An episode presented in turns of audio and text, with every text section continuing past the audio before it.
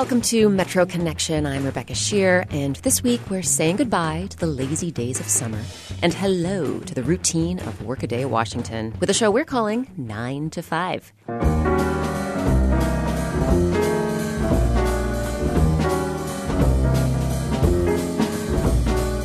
Over the next hour, we'll talk with all sorts of folks about how they make their daily bread, including a woman in DC whose job involves going undercover and busting stores that don't charge that nickel fee for your plastic bag. I have had some funny instances where a cashier has said, you know, I should be charging you five cents, but it's okay. Uh, it's on me today. We'll also learn why some cops in the city say they were forced to retire from the jobs they loved. I go in and they tell me, your job is over. I said, what?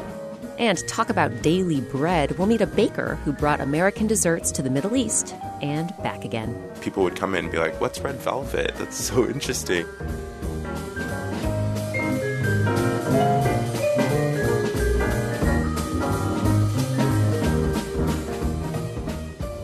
But we'll kick off today's show by talking not so much about 9 to 5, but maybe 5 to 9 or 3 to 1? Some people come to work at 3 in the afternoon here and then they stay until like one in the morning sometimes. Maybe even seven to three. And then there's another guy comes in at seven o'clock in the morning and leaves at three because he's got a kid. He's got to get back home. Really, the possibilities are endless. So the space really works. It's very flexible for everybody. The space Mike Englert's talking about is Affinity Lab, which opened in Adams Morgan in 2001 before moving to U Street Northwest. Affinity Lab is the longest running space in DC dedicated to co working. That is, a bunch of people sharing a space to get the job done. Mike and his wife have been at the lab for more than four years, running the branding and design company she founded in her home office. She was working in the basement apartment where we lived uh, over by 17th and U, and living and working in a basement apartment, living in one's hard enough. Living and working in one is suicidal almost. Indeed, Mike says co working offers a welcome alternative to, say, your living room or the local Starbucks. And while some co working spaces focus on a particular industry, Affinity Lab's 40 some members are pretty diverse. There's nonprofits, there's businesses, there's been political campaigns run out of this office. And it can even be like a grad student. Like we had a PhD student in here for a few months who was just working on his PhD, but he wanted to get out of his house and just be somewhere productive where other people were working on something. And former Affinity Lab CEO Philippe Chatrit is proud of everyone's productivity at the lab, not to mention their longevity. We've had probably a little over 300 businesses come through the lab, and 80% of them are still in business today. As opposed to the 80% of businesses the U.S. Small Business Administration says fail within their first five years. Philippe says a key to success is the open layout of the 5,000 square foot space. We're all in it together. We can all see each other. So if you also look at the design, like all the desks are on the outside. So no one has it back to each other. Everyone's just looking at each other and can see each other because that's how the magic happens. Magic, as in exchanging ideas, trading services, or. So far since our inception, we've had a couple of companies merge that are already in the building. Making connections. And I think I've seen more business connections and networking done over the keg that we have on the third floor than the actual conference rooms, which is the way I like to see it. I mean, that's it's just awesome. Carl Pierre is the city lead for the international company WeWork. WeWork has several DC locations, including the third and fourth floors of the Wonder Bread factory in Shaw. And the local beer is just one of many amenities. You've got 24 7 access, Wi Fi, printing, conference rooms, outdoor patios, plus fruit infused water and other uh, perks. This is a coffee table that converts into an arcade table. Um, and basically, it has every single old school arcade game from Pac Man to Donkey Kong to Space Invaders. WeWork also offers an insurance plan as well as discounts to neighborhood gyms. But if Affinity Lab is a big open space, WeWork is a sleek, chic rabbit warren of glass walled offices. So some people actually have their logos on their glass doors. We actually provide that service for free. Um, it provides a sense of identity to each office, and plus, it's easier for guests and other members of the space to find you. And one of the members I find is Kendrick Jackson, managing partner of State of Affairs, a consulting business for men's clothes, coffee, and cocktails. Kendrick actually got his first taste of co working at Affinity Lab. The amenities that they had were just simple. Um, I learned how to code there for free, so it was it was cool. It was like being in grad school there, and it helped me out a lot. So, if that's grad school, what is New WeWork? I mean, WeWork's work. I mean, it's it's like when you leave grad school, you need to start. Hello. Hi. How you doing, Adam? Rebecca. But seven blocks west on 14th Street, I'm offered yet another metaphor. We're like Zipcar. That's like leasing a car. Adam Siegel founded Cove in 2013. With its simple furniture and bright blue walls, the 14th Street location is one of several, including DuPont, Capitol Hill, and as of this month, Columbia Heights. But as Adam is quick to point out, Cove is not a co working space. We're your neighborhood productive space. Cove is similar to co working spaces in that it offers social and networking events for members. But unlike those spaces where you pay per month for a drop in desk, dedicated desk, or like at WeWork, a private office, at Cove you pay per hour and you take whatever seat is available. So, in a way, it's less like an office and more like a coffee shop. In fact, it's about $2.48 to $3 an hour. You price it similar to a latte. So for the price of a latte, you can be productive. And that productivity doesn't have to be work related. Some people come in and read the newspaper on a Saturday. People roll out of bed and come here, like I did. That's why Adam hopes to bring Cove to more DC neighborhoods, so people won't have to catch a ride to get their productivity on. But until two years ago, that's precisely what residents across the river had to do. I'm Nikki Peele. I'm the managing director of the Hive 2.0, the only co working space east of the Anacostia River, one for 150,000 people. I recently swung by the Hive 2.0 during a networking event. It's in the lower level of the Anacostia Arts Center on Good Hope Road Southeast and contains private offices and open workspaces, along with lounges, conference rooms, and one feature Nikki says no other co working space has a washer dryer. We pretty much have everything, including the dog and the pony. And that goes for the five dozen plus members, too. The day I visit, I meet a man who helps female farmers in sub Saharan Africa get access to tractors, a guy who runs a brewed cocoa company with his mom, and this gal. My name is Tanya Yates, and I am a personal trainer for My Fitness First.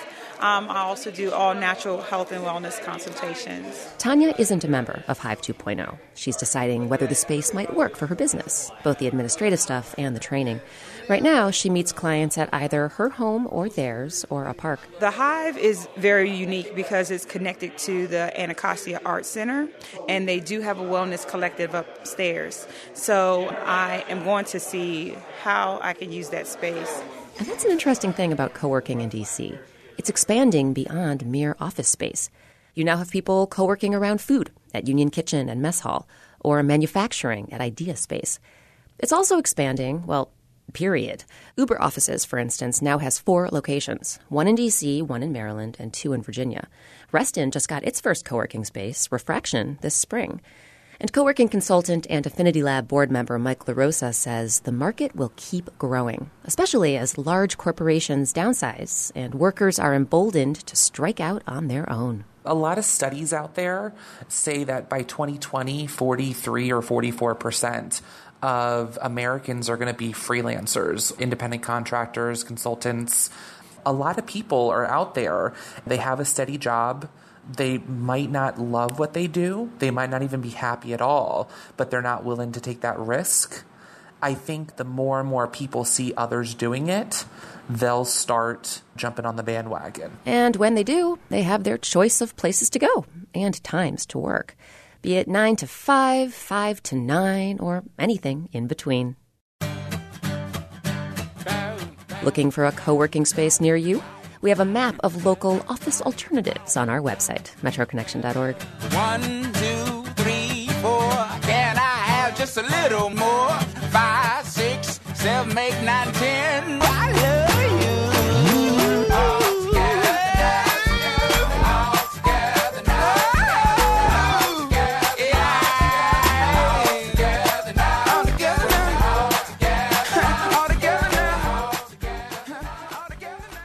Our next story in today's 9 to 5 show is about a man and a woman who not only go to work together, they come home together too, as husband and wife. Adré du Plessis and Catherine Limperopoulos both work in the brand new Fetal Medicine Institute at Children's National Medical Center in Northwest D.C. He's the Institute's director, and she runs a lab dedicated to studying fetal brain development. Duplessis says most of our knowledge of the fetal brain comes from two things studying premature babies during their first few weeks, or autopsies. But for the past 10 years, Dr. Limperopoulos has led a research team that hopes to use magnetic resonance imaging, or MRI, to gain a better understanding. Emily Berman visited the lab to learn more about the research. Dr. Catherine Limperopoulos is in her office pointing to images of tiny brains. This is what comes off the scanner. Um, low end images, you can see that they're jagged, they're unclear. You certainly cannot appreciate the anatomical boundaries of the brain. In other words, these images are not great. She and her team have developed specialized software to fuse the images together, smooth them out, and accurately predict the brain's size and structure. This computer model is then compared to a control group of more than 240 healthy babies across the country whose mothers volunteered to undergo scans starting in their second trimester. The children are scanned up until preschool to form a normal growth curve. In terms of what exactly Limperopoulos is looking for, it's the size of each part of the brain, the way the folds are developing, and whether a certain chemical, lactate, is present. The presence of lactate seems to be a real red flag in the high risk fetus. The first set of cases she studied were fetuses showing signs of congenital heart disease. A baby with a malformed heart, Limperopoulos explains, will need intervention almost immediately to get enough oxygen into the body these babies are born and they will go in for open heart surgery within within days of life. Brain injury is common for babies born with heart issues, and it's frequently blamed on the surgery. But Limperopoulos' study asked the question are these babies normal to begin with? Turns out, many are not. What we found was that over 50% of these newborns, even before going in for open heart surgery were demonstrating neurologic abnormalities and showing evidence for brain injury and brain growth impairment that suggested that some of this injury may in fact be happening even before they're born. Limperopoulos was just about to publish this study nearly six years ago when she was pregnant with her first child, and unexpectedly, her family life began to reflect what she'd been working on. Her husband, Dr. Adré du Plessis, remembers it well. I remember the evening when she was getting ready to put the manuscript in the mail on fetuses with congenital heart disease. I remember her being teary eyed because our first baby had been diagnosed with a suspected congenital heart lesion. I think it was that day or s- soon before that. And here she was uh, with this new information that all of these kids that she had been studying and that she had now shown um, the impaired brain development in, uh, that all of that might apply to her child. It was a very, very difficult moment. Uh, not moment, it was a very difficult pregnancy. We just hoped for the best. We really did. And maybe that's not the most scientific response, but it was just hoping for the best and being prepared for the worst. In the end, they were the lucky ones. Anastasia didn't have heart disease at all, and neither did their two other children. But, they say, that experience changed the way they practice medicine. It's terrifying, Limperopoulos says, to wait for this sort of test result. As of now, it takes their software programs about an hour to run a full analysis. Her goal is to have the measurements in real time. du Plessis explains that because of this research, in some cases, we may be able to go from managing brain injury after a baby is born to preventing the injury from happening in the first place. We want to get beyond life and death and make sure that we can really advance the quality of life of these kids. Limperopoulos and her team at Children's are using these techniques to study how other disorders and diseases impact the fetal brain. Right now, they're working on intrauterine growth restriction, which is when babies are smaller than they should be, often due to low oxygen supply. And there are also plans to study the brain changes associated with gestational diabetes and preeclampsia. There's so much that we see coming through our doors and there's so much we see coming through our studies that when I say I feel privileged to have had three healthy children, I feel that every day. And we want to make it better for, you know, for the next family.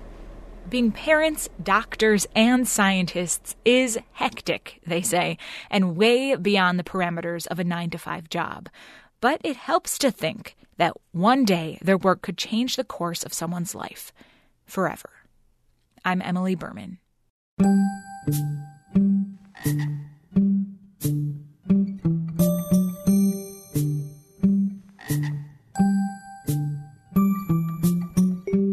After the break, we'll meet Washingtonians who say they've been forced off the police force. If someone is 64 years old and completely healthy, there is no reason that you should stop them from working. And we'll dive into the secret world of bag busting. Some of my friends just call me a professional bag lady. I mean, that's my job is to make sure that the bag law's working. It's just ahead as our 9 to 5 edition of Metro Connection continues here on WAMU 88.5. WAMU News coverage of labor and employment issues is made possible by your contributions and by Matthew Watson, in memory of Marjorie Watson.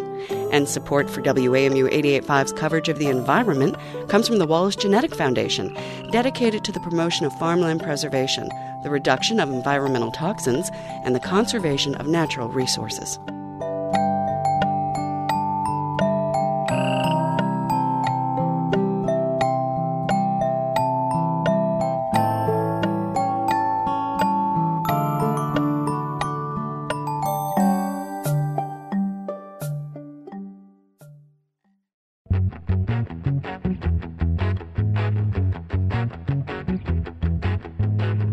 I'm Rebecca Sheir, and welcome back to Metro Connection. Today we're working 9 to 5 with a show all about the gigs and jobs that keep our city running. The people we'll meet next say they've truly loved their careers, and they would still be working them if they hadn't just been given their walking papers.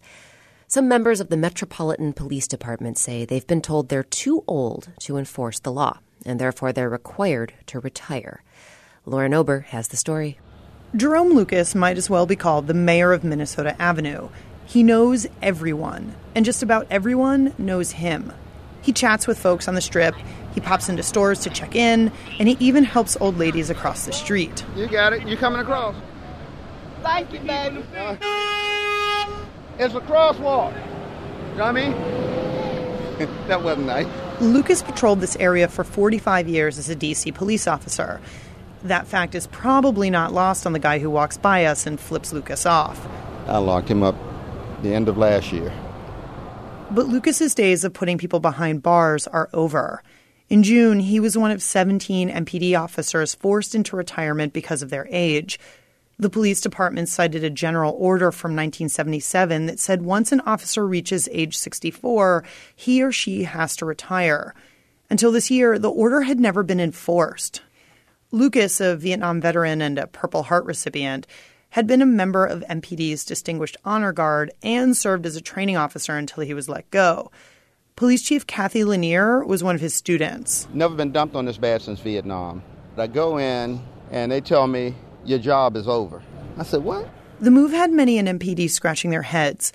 Just two years ago, the department's longest serving officer retired under his own steam at age 74. Delroy Burton, who is chair of the DC Police Union, suggests the forced retirement was related to an issue at the DC Fire Department. The fire chief at the time wanted an employee out. And so this is the mechanism they used to do it. And because you can't do something like that unilaterally, it jumped from the fire department to the police department through the deputy mayor's office for public safety, and that's how we ended up in this circumstance. WAMU reached out to Paul Quander, the deputy mayor for public safety and justice, but he referred us to MPD. MPD spokeswoman Gwendolyn Crump wrote in an email to WAMU that MPD retired those officers to bring the workforce into compliance with the department's general orders. She says MPD appreciates the many years of service that these police officers have provided to the city. The police union's Delroy Burton says he can't figure out why the district would want to let go of experienced police officers, especially when there's a shortage of cops. We have a manpower crisis, I would call it right now, with the MPD. We cannot keep the people that we hire. And to take uh, people that want to be here when we can't keep people, I think it was just a bad move. And it sends a terrible message to anyone that's thinking about coming here to work is that someone who did 45 years provided exceptional service they were just thrown out like trash Not only did the officers who were forced out get no warning, but they also have had to go two months without any pay. Last week, the DC Police and Firefighters Retirement and Relief Board finally heard the officers' cases, but it will still be 30 to 60 days before they get any money. For Willie Harris, a 17 year veteran of the force, that's too late. Harris joined MPD after years as a corrections officer.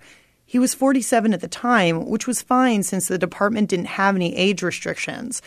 Or so he thought. I've been aware of the fact that there was an order standing that I may have been forced out at 64, 65, I wouldn't, I would have never quit my correction job. We reached Harris by phone at his new home in Rocky Mount, North Carolina. Because he wasn't able to finish out his 25 years with MPD, he's not eligible for full retirement benefits. And DC, where Harris had lived since 1966, is just too expensive for him to survive on the retirement he'll get. So he had to head south. It's a shame. I left here to do better. Now I have to come back here to do better. So that's kind of crazy, ain't it? The part that's most bothersome to the guys is not that they were forced to retire, but that the process felt cold and undignified. The officers say they were herded into the Human Resources office and given separation packets as if they were getting fired or laid off. It was like so, you know, insensitive. That the part hurt me. I think worse than the actual action of being forced to retire. Rather than summarily dismiss officers older than 64, Delroy Burton says he wishes the department had acted on a case by case basis.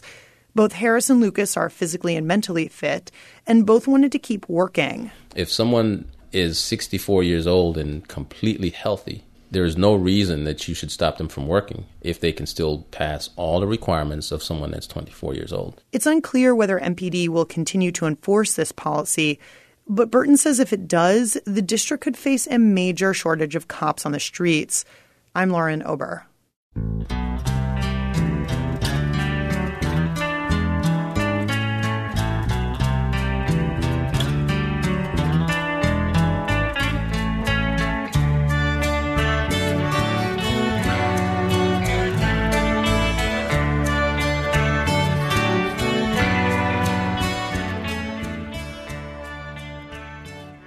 We'll turn now from the MPD to another part of city government, the Department of the Environment, where hundreds of people are working to keep Washington, D.C. clean and healthy. But we found one employee whose job involves an intriguing sort of subterfuge. So much so that, well, we can't even tell you her full name. Environment reporter Jonathan Wilson witnessed her in action.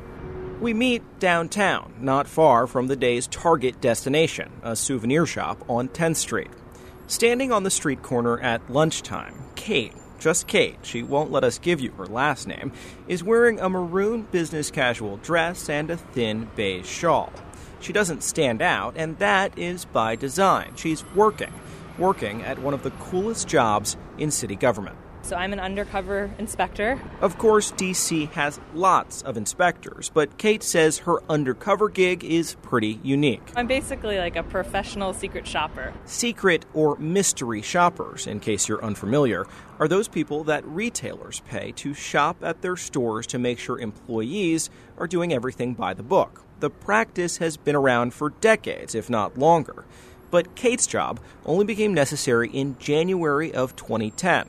That's when DC rolled out its so called bag tax, a first in the nation 5 cent fee on plastic bags. It's aimed at discouraging consumers and businesses from using so many of the bags and reducing the amount of trash in local rivers and streams. My job is to go and ensure that businesses are charging the fee consistently and that they're also distributing compliant bags. A do gooder with a hidden identity. Sound familiar? Batman, Superwoman. Could Kate be the hero for tough times like ours? Uh, no, I've never thought of it that way. well, before we get carried away, and we will get carried away, let's go over how Kate's sting operations actually work. She walks into any of the more than 5,000 establishments subject to the law, posing as just another consumer, and purchases something, making sure to ask the cashier for a bag. Not exactly mission impossible, but we're still going to play the music.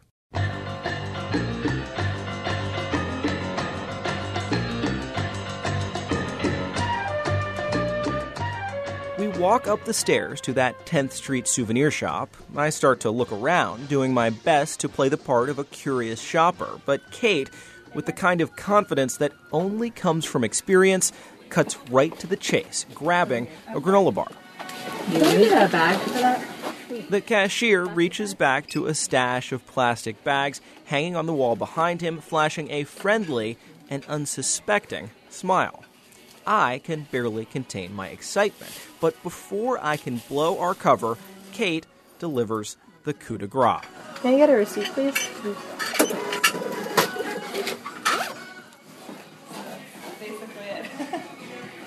Um, did they charge you? Let's see. So I had asked for a bag. Well, let's see. You did not.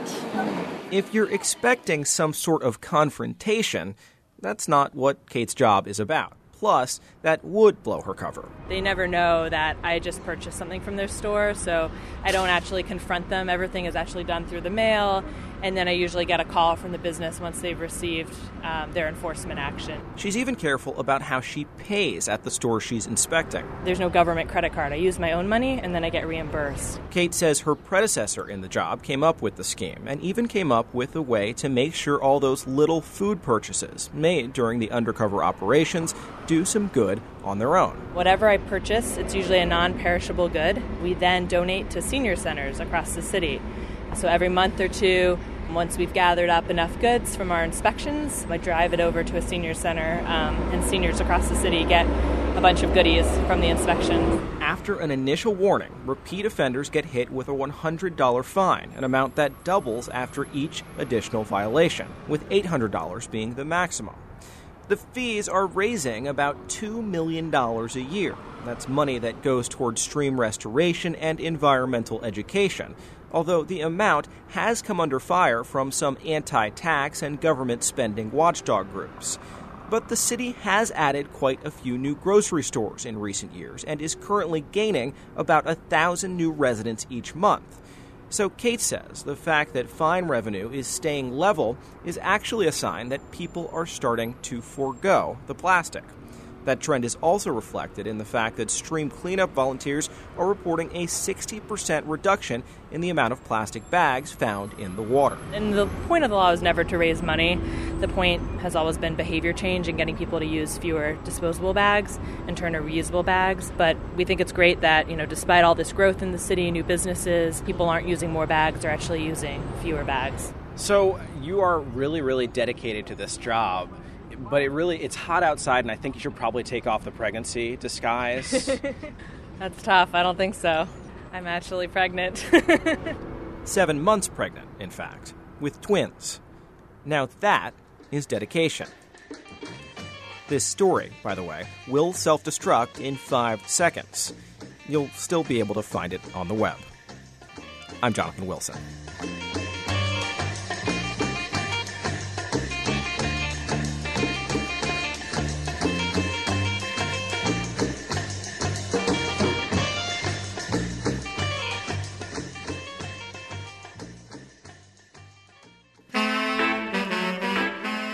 And now, time to knock on a few doors with our ongoing journey around the region. This week on Door to Door, we'll visit Radnor Fort Myer Heights in Arlington, Virginia, and the Forest Hills neighborhood of Northwest D.C. My name is Kenneth Robinson. I'm 69 years old, and I live in the Radnor Fort Myer Heights neighborhood in Arlington. Radnor Fort Myer Heights is basically shaped like a pie slice. At the tip is Iwo Jima. Run up to one corner and you have the courthouse. Run down towards Iwo Jima and you have Rosslyn. Probably around 15,000 people live in this immediate area, and that population is going up, chiefly because the size of the apartment buildings is going up. This area is the only part of Arlington that I know of where you have such a mix of income levels and demographics and age.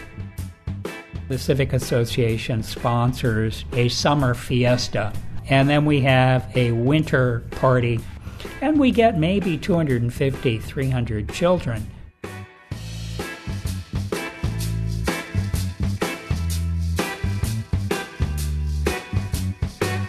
My name is Mary Beth Ray, and I live in Forest Hills, right near Soapstone Valley Park. I am between Rock Creek Park and Connecticut Avenue, and north of the zoo and south of Chevy Chase. Van Ness and Forest Hills were really originally a quarry about 2,000 years ago.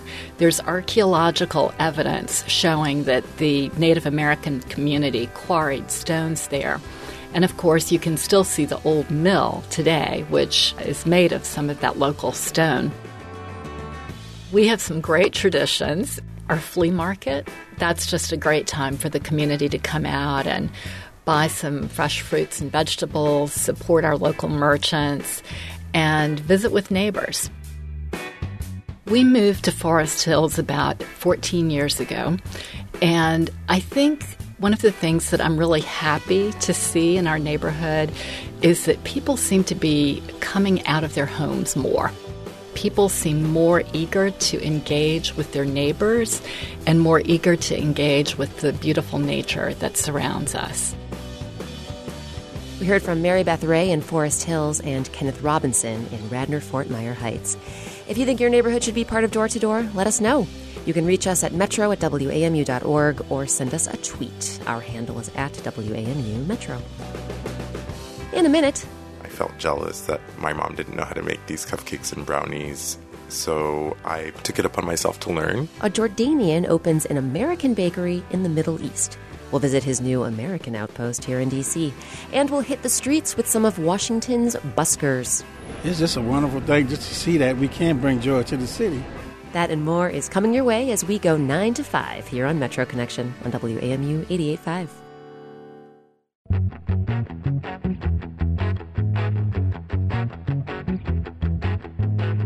Welcome back to Metro Connection. I'm Rebecca Sheir, and with Labor Day recently behind us, this week we're getting down to business with a show we're calling 9 to 5.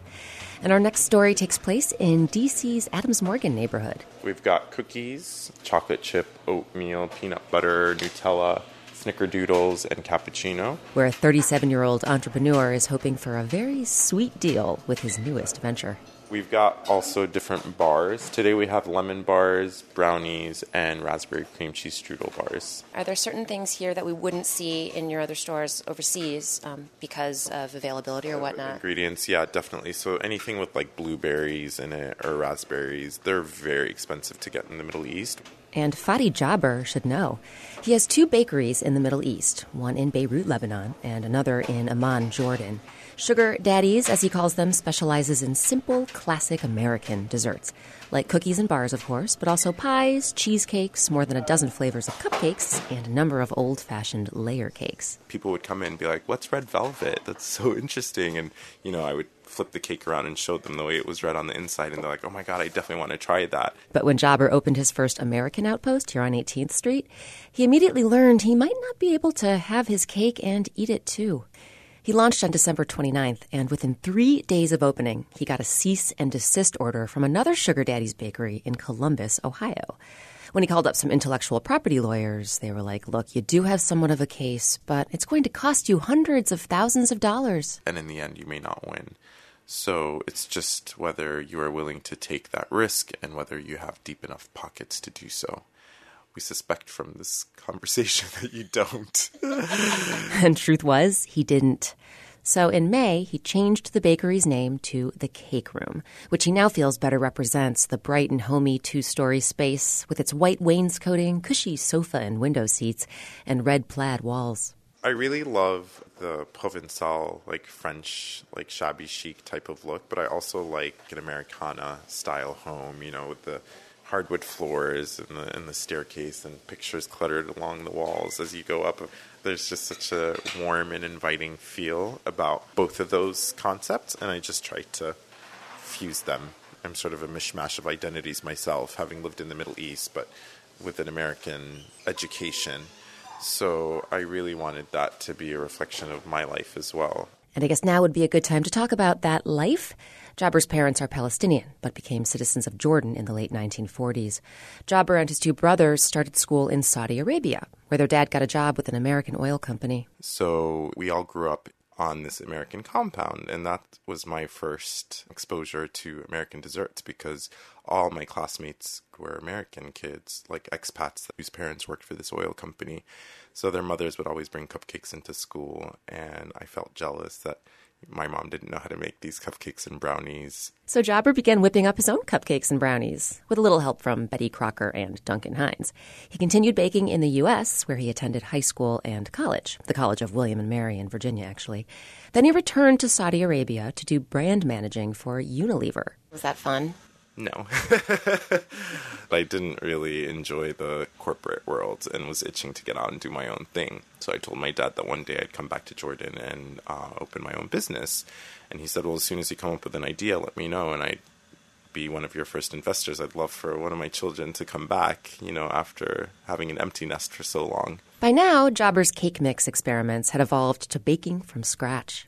And these are like American style desserts you were making. Yeah. So a lot of my friends had bought me like cookbooks, and so I'd practice, and every weekend I'd make a different dessert, and then I would bring it to work the next day, and people loved it, and they were like, "You should open a bakery." So at age 29, Jaber quit his Unilever gig and started culinary school in New York City. There was just one problem. My dad didn't support the idea so much, so I funded that from my savings. But after Fadi Jaber completed his program, and after he presented a very detailed business plan to his father, who'd retired in Jordan, He eventually came around, and he was one of my first investors, him and my brother. when the first shop opened in Amman in 2007, a number of people asked if they could franchise the concept. Because it was the first of its kind in the Middle East. There were no other shops that were selling cupcakes. He had a fallout with the investors who franchised a bakery in Dubai. But the Beirut shop is still alive and kicking, and the Jordan shop, of course, has been super successful. Not that he didn't face his share of skeptics at first. After all, delicate, intricate European pastries were all the rage at the time in Jordan. So, take for instance the popular restaurateur he cold called for advice. He was like, Bring me a bunch of desserts that you plan to sell. I'd really like to have my wife taste them and, and get her opinion. What exactly did you bring? Do you remember? I brought a chocolate fudge cake. I think I brought like a carrot cake, a yellow cake, and then some cupcakes. And his wife was like, I don't think this is going to work. I know the society ladies in Jordan, and they're going to want those elaborately decorated cakes. This just looks too homemade.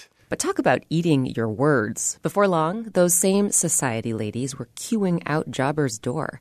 Now, you may be wondering how an American style bakery might fare in the Middle East given the global political situation. But Jaber says he's happy about how that cookie's crumbled too. When it comes to food, I think people overlook the, the political situation, and that's great. But the other great thing about my business is, though it's based on an American concept, it's started by a Jordanian, and I think a lot of people really appreciated that. What's funny, he says, is one of his biggest challenges actually came when he decided to open an American style bakery in America. We are kind of bringing pasta to the Italians. Like, I remember when I first started telling people in DC that I was going to open my bakery here, even ones that really loved my shop and had tried it in Jordan, they're like, oh, just what DC needs another cupcake shop. But once again, Fadi Jaber charged ahead. He says business at the Cake Room is picking up and he has high hopes for the future. He's been splitting his time between DC and Jordan and says being in the U.S. definitely has its perks, especially as it relates to that now world famous red velvet cake. And the Jordanian government has banned red food color. So we cannot find it on supermarket shelves. None of our suppliers are able to source it for us. So I went back home in July and I took back a whole case of red food color that I ordered from one of my now purveyors. So my employees there were just completely speechless. They're like, oh my God, this will last us for years. so there's different challenges in each country, but it's never a dull moment, as they say. For more information on Sugar Daddies and the Cake Room, and to hear Fadi Jaber give an audio tour of some of the sweets and treats at the latter, visit our website, metroconnection.org. If I knew you were coming, I'd have baked a cake. Baked a cake. Baked a cake. If I knew you were coming, I'd have baked a cake. How'd you do? How'd you do? How'd you do?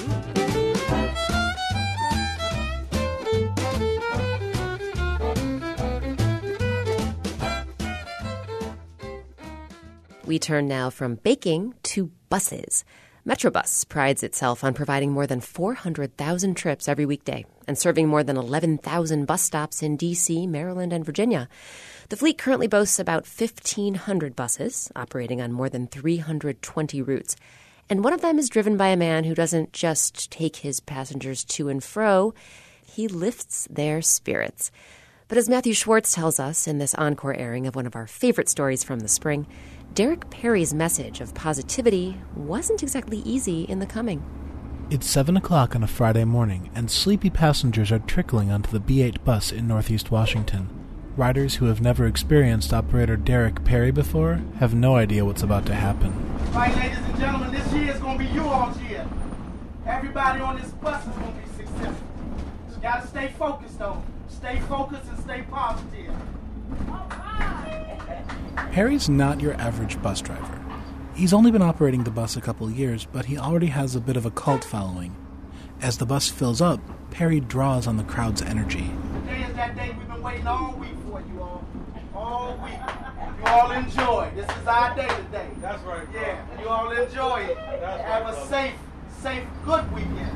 Once you've had the Operator Perry experience, you're never going to forget it. Perry's fans come from all walks of life. Take Mark Funkhouser, who got the Perry experience when Perry drove the 43 last year. I was mayor of Kansas City from uh, May of 2007 to May of 2011. In all my life, I have never seen a bus driver like Operator Perry.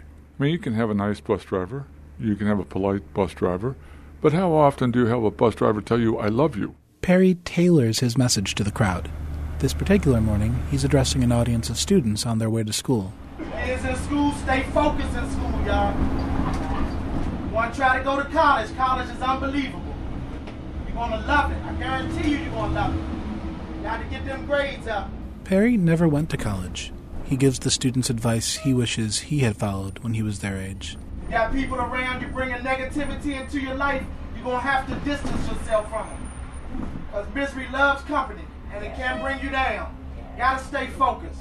Yeah, this is going to be a good day today. Real good day. Facing negativity is something Operator Perry knows far too much about. It all began, he says, when he was growing up in Southeast D.C. and showing promise as a football player. A lot of guys from the streets would give me money when I score uh, touchdowns, make good plays, and so I started looking up to the hustlers as a role model. And I wanted to dress like them, beautiful women. I wanted to have them. They have, you know, uh, uh, wads of money, and so that just it just caught my eye. And one thing led to another thing. Um, I got into the streets selling drugs. Um, I did time. Twelve years behind bars when all was said and done. But at age 40, he decided he was tired of what he calls a no ending road. I'm not ashamed to say. I'm not ashamed. A lot of people won't even tell you um, that they used to get high, that they were locked up, that they've been shot. I don't have no problem because I know where I'm at now. And I'm at so much peace. I'm at so much peace now. Perry believes he was saved for a reason. Now he says it's his mission to change other people's lives for the better. That's why I can get across to the young adults now because I've been where they are and I can see the struggle that they have in front of them.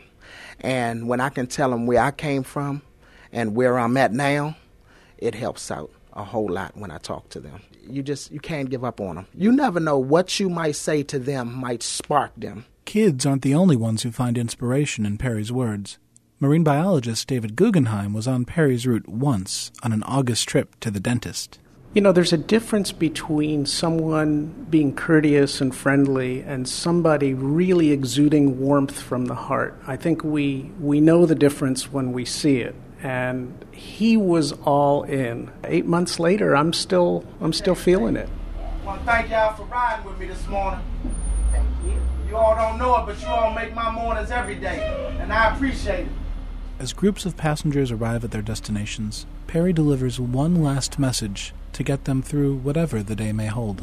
Listen to me. If nobody told you they love you this morning, Operator Perry loves you all. And I got y'all. And for Perry, it's not just idle talk. It pleases me to see other people happy and to know what I'm doing to them. With this job, I love this job so much. It's almost like I have to pinch myself. It's almost like, do I really get paid for this? They can even pay me half of what I'm getting, and I would still love it. Don't tell them that. I'm Matthew Schwartz. Want to see Operator Perry in action? We have a video of him on our website, metroconnection.org.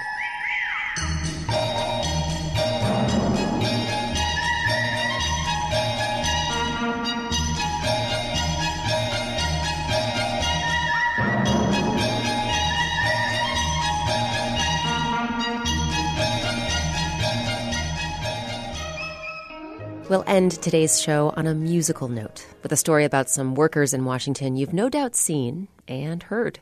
Buskers, or street musicians, can be found all over the city, performing outside office buildings or bustling metro stations. Over the past few weeks, WAMU's Jared Walker has been pounding the pavement to capture the sounds of DC's buskers, and he brings us this audio postcard. This is the Red Line train to Lemar. The next station is Speedway Farm. Freddie Dunn at the UDC Metro Station, trumpet and flugelhorn.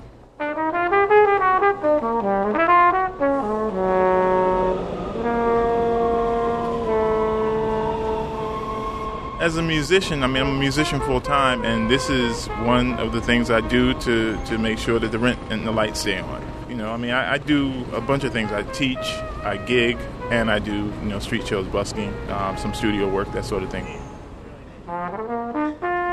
Here, you meet people, you get to kind of see what works for an audience, you know, see which people respond to what songs or what style of playing.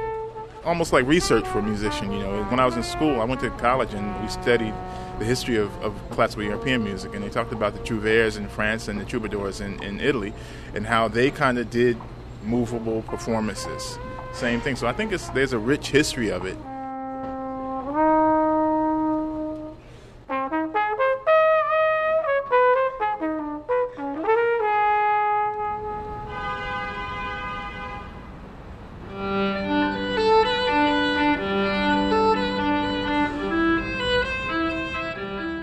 My name is Vasily Frankos, and I am playing the viola today. One time um, I was playing under the station down at Metro Center, and no warning, I just was arrested. You know, about six guys surrounded me and arrested me, and they took me to four different locations through the night uh, for 18 hours straight. The judge, of course, threw it out immediately. Yeah, so I mean, getting arrested, I guess, affected my searching for spots that were definitely legal. So the spot I'm in right now, I'm happy to say, is completely legal. I suppose if the building over here didn't like me, they could have me kicked out or whatever. But the security guard from over there just tipped me, so I'm pretty sure that they're happy with me. Been playing here for like five years.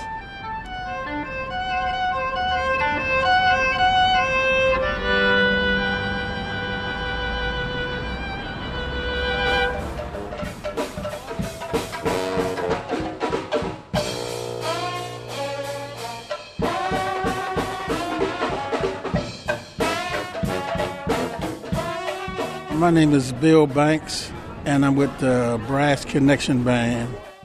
The money's good, but to have somebody, you know, you know, I've seen a couple people that get out of wheelchairs and start dancing. You know, we had a guy who was blind. He put a stick down, started dancing. You know, it's just a lot of things, you know, go on out here. It's just, it's beautiful, and to see that and tell people that you change their day, it's just a wonderful thing. Just to see that we can bring joy to the city or wherever we go. Was trumpet and flugelhorn player Freddie Dunn, viola player Vasily Frankos, and the Brass Connection Band's Bill Banks, sharing their stories with WAMU's Jared Walker. Do you have a favorite DC street musician? Send us a note and tell us what they add to the city's scene. Or even better, zip us a photo or video. We're at metro at WAMU.org, or you can find us on Twitter. Our handle is at WAMU Metro.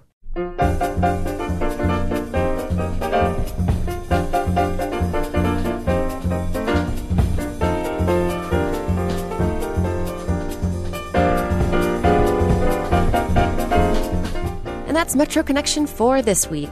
We heard from WAMU's Jonathan Wilson, Emily Berman, Lauren Ober, and Jared Walker, along with reporter Matthew Schwartz.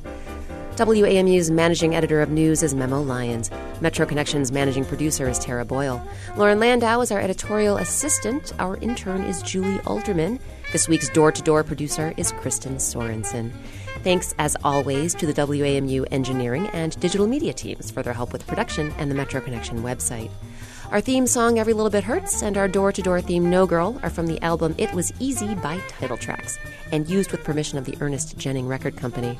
If you missed part of today's show, you can hear the whole thing on our website, metroconnection.org. Just click This Week on Metro Connection or subscribe to our podcast. You can also find that on iTunes, Stitcher, and the NPR News app. We hope you can join us next week with a show we're calling Below the Surface.